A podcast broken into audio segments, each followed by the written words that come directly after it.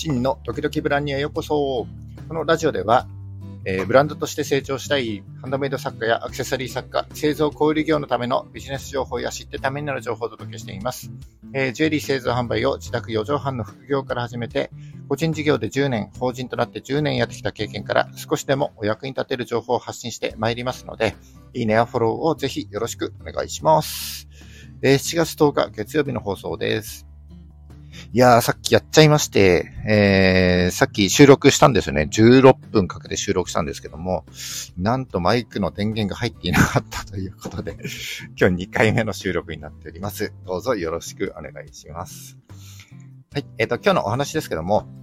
えっ、ー、とですね、広告の話を少ししたいなというふうに思っております。えっ、ー、と、広告はですね、確かにお金がかかりますので、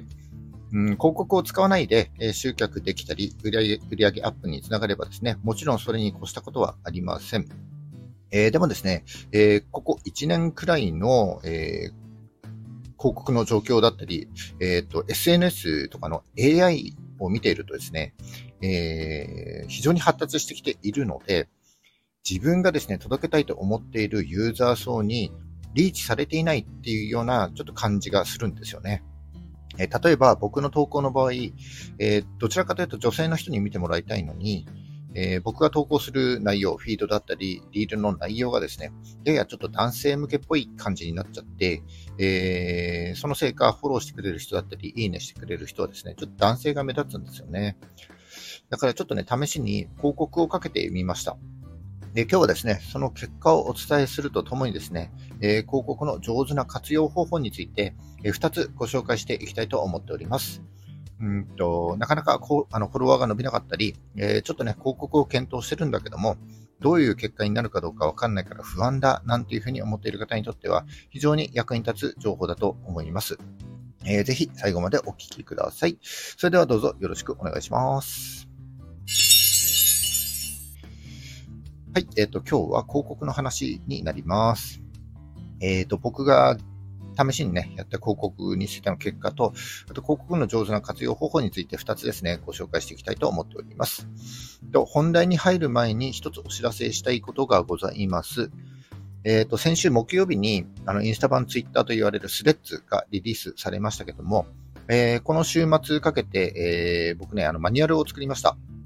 えー、今回のマニュアルはですね、えっ、ー、と、使い方ではなくて、もっともっとね、本質的な部分、えー、インスタとスレッズを活用して、え最終的な売り上げにつなげて、自分のブランドのファンを育てるというところにフォーカスしたマニュアルになります。そして、えっ、と、アクセサリー作家やジュエリー作家、ハンドメイド作家さんや製造小売業の方向けの、えマニュアルとして公開させていただきました。えー、っと、すでにね、インスタやってる人が対象にはなりますけども、このインスタとスレッズを活用する方法について、えー、4つのステップ、それから具体的な4つの実行手順、えー、実例も踏まえてですね、え、まとめましたので、え、リンク貼っときますので、ぜひご覧いただきたいなというふうに思います。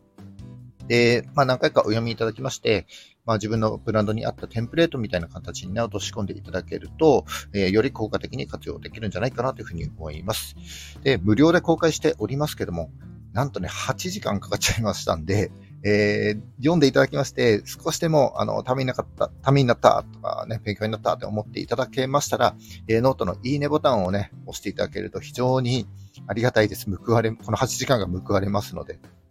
で、ログインしなくても、あの、いいねボタンを押せますので、ぜひよろしくお願いします。えっと、一人でも多くの作家さんに届けたいので、あの、ぜひシェアしていただけると非常に嬉しいです。よろしくお願いします。はい、じゃあ本題に入ってまいります。えっ、ー、と、今日は広告のつい、広告についてのお話になります。えー、広告について僕が2つおしたいお伝えしたいことがございまして、えー、1つ目は開拓、えー、2つ目は自動化になります。えー、一つ目の開拓って何だということなんですけども、えー、今ですね、SNS の AI が非常に進化しているので、えー、自分が意識しなくても、望まなくても自分の興味関心に合った投稿や動画が流れてきます。でも、その流れてきた投稿の中にはですね、全く興味のないことっていうのも含まれていたりしますよね。でそもそも AI っていうのは、投稿に含まれる文字だったり、画像の中の文字だったり、動画の中のアフレコなんかをね、解析して、で、その中から単語やキーワードをこうテキストでピックアップして、で、分析して、でその分析した結果をですね、えー、既存のユーザーの興味関心だったり、他のユーザーとのつながりなんかとも照らし合わせて、おすすめとして表示されていくわけです。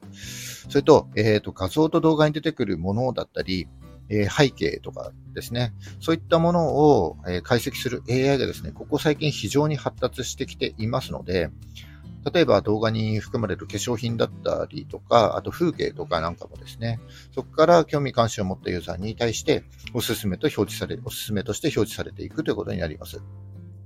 で、僕の場合、どちらかというと女性のユーザーの方に見てもらいたいんですけども、えー、動画の中で出てくるのが、例えば糸の子だったりですね、金槌だったり、ブワーっていう炎だったりですね、どちらかというとこう男性が好みそうなものばっかり含まれているので、えー、割と男性の方に多く見られている印象があります。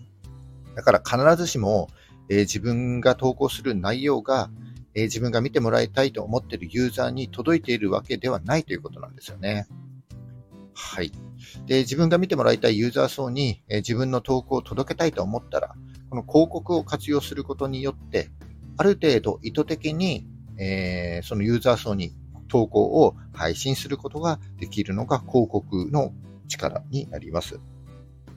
で、そう思って試しにインスタの広告をですね、1日500円で4日間、合計2000円分の広告を、今回はリールをですね、広告として配信してみました。はい。で、結果どうなったかというと、リーチ数が2434人、えそこからプロフへアクセスしてくれたのが153人、でフォロワー増加数が48人という結果になりました。えー、ここから何がわかるかというと、えー、とまずフォロワー転換率が2%約2%だったということと、えー、フォロワー1人当たりを獲得した単価が41.6円、えー、になりますので、えー、1人当たり約42円で、えー、フォロワー1人を獲得したということになりますね。この数字をどう捉えるかになりますけども、まあ、似たような投稿がいっぱいある、この飽和状態のインスタの中でですね、えー、フォロワーになってくれる投稿、バツを生み出す投稿をね、作るのもなかなか大変ですし、えー、有料の広告ではあっても、あの、あくまで投稿を見てもらって、で、プロフも見てもらった上でフォロワーになってくれていますので、えー、自分が発信する情報にね、興味関心を持ったユーザーということには変わりはないわけです。だから思い切って広告配信してみるのは全然ありなんじゃないかなというふうに僕は思います。ただですね、えー、見てもらう投稿から、まあ、ある程度フォロワーになってくれたという実績がないと、えー、広告費を垂れ流す結果にもつながりかねないので、なり得ないので、ん？なりかねないので、えー、今までの投稿をこうインサイト見ながら振り返ってみて、ね、この投稿なら、え、既存のフォロワーと似た属性のフォロワーに見てもらいさえすればね、あの、フォロワーになってくれる、そういった根拠を持って、あの、広告を出してみるというのがいいんじゃないかというふうに思います。以上ですね、これが、えー、広告によって開拓するということになります。二つ目は自動化です。え、これはですね、ネットショップを例に例えてお話しするとちょっとわかりやすいので、ネットショップの例でお話していきます。えー、インターネット広告にはですね、えー、検索したキーワードに対してこう広告を表示させるという、えー、キーワード広告や、ユーザーの検索履歴だったり、閲覧履歴に基づいて、YouTube だったりブログだったりの中でですね、ビジュアルイメージでこう表示されるディスプレイ広告というのがあります。あとですね、Google には Google ショッピング広告というのもあって、例えば、えネックレスとか結婚指輪なんていうふうに検索すると、えー、Google ショッピングの中でですね、商品を広告として表示することができる機能になります。で、この特定の商品名だったり、え商品ジャンルで検索する人というのは、何が欲しいか自分でも分かっている状態なわけです。だから、その検索するキーワードと、えー、広告の結果がマッチすれば、自然と売り上げにつながっていくということになりますよね。えー、ネットショップのこのアクセス解析の中から、うんと、どのキーワードが売り上げにつながったとか、あるいはどういった興味関心を持った人から売り上げっていうコンバージョンにね、つながっているかっていうのが、これがある程度見えればですね、広告配信によって、え集客から売り上げまでを自動化できるということになります。えー、で、実例として、え、僕がやっているショップでですね、ちょっと、あの、具体的なジャンルは伏せるんですけども、ある特定の指輪のジャンルに絞って商品を販売しております。で、この、えっ、ー、と、ネットショップですね、あの、Google ショッピング広告で、えー、広告を配信しました。で、広告からの売り上げで、6月はですね、だいたい20万円近くの売り上げにつながっております。えこれに対してかけたえ広告費というのが約3万円になりますので、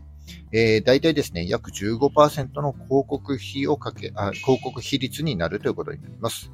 で、この15%をどう捉えるかというのは、業種によって異なってくると思うんですけども、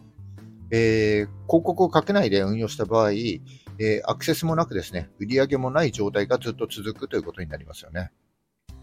自然流入だけに頼って、えー、まあ、アクセスがない状態でね、何が悪いんだろうというふうに嘆くよりも、まあ、試しに広告を打ってみてもいいんじゃないかなというふうに思います。ちなみにこう売上というのは4つの要素に分解できます。アクセス人数かける、購入転換率かける単価かけるリピート率です。で、これらはですね、全部掛け算なので、どこか1つ2倍になれば、全体的に売り上げも2倍になるわけですけども、あの、そもそもアクセスがなければゼロなわけです。またですね、アクセスがなければ何が良くて何が悪いのかということも全くわかりません。はい。だからこういう商品が欲しいという、えー、ニーズが顕在化しているお客様がですね、ネットショップにアクセスさえしてもらえれば売り上げにつながる。そう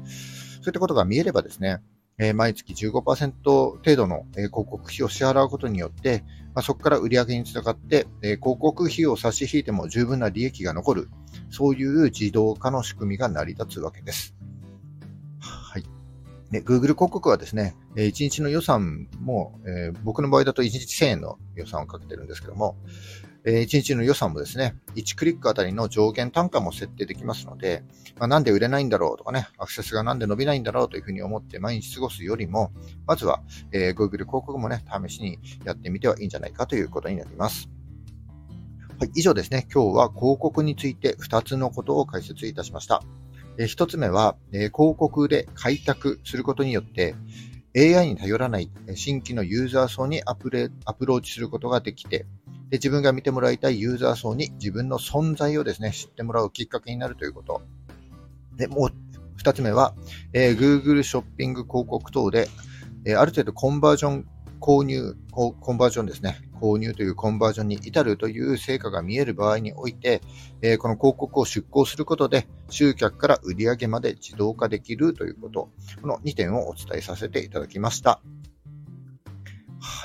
で、インターネット広告は、えー、やったら必ず数値として結果が目に見えますし、えー、1日500円くらいからね、始められますので、まあ、試しにやってみてもいいんじゃないかなというふうに思います。え、もし思うようにね、え、インスタのフォロワーが伸びなかったり、ネットショップの集客に行き詰まってるんだ、なんていう方はですね、え、この広告検討されてみてはいかがでしょうか。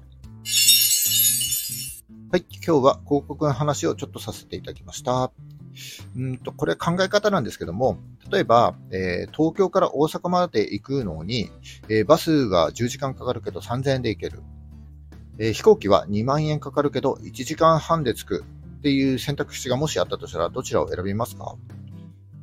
そして、え大阪に行けばですね、100万円もらえるけども、1時間ごとに10万円ずつ減っていくとしたらどっち選びますか？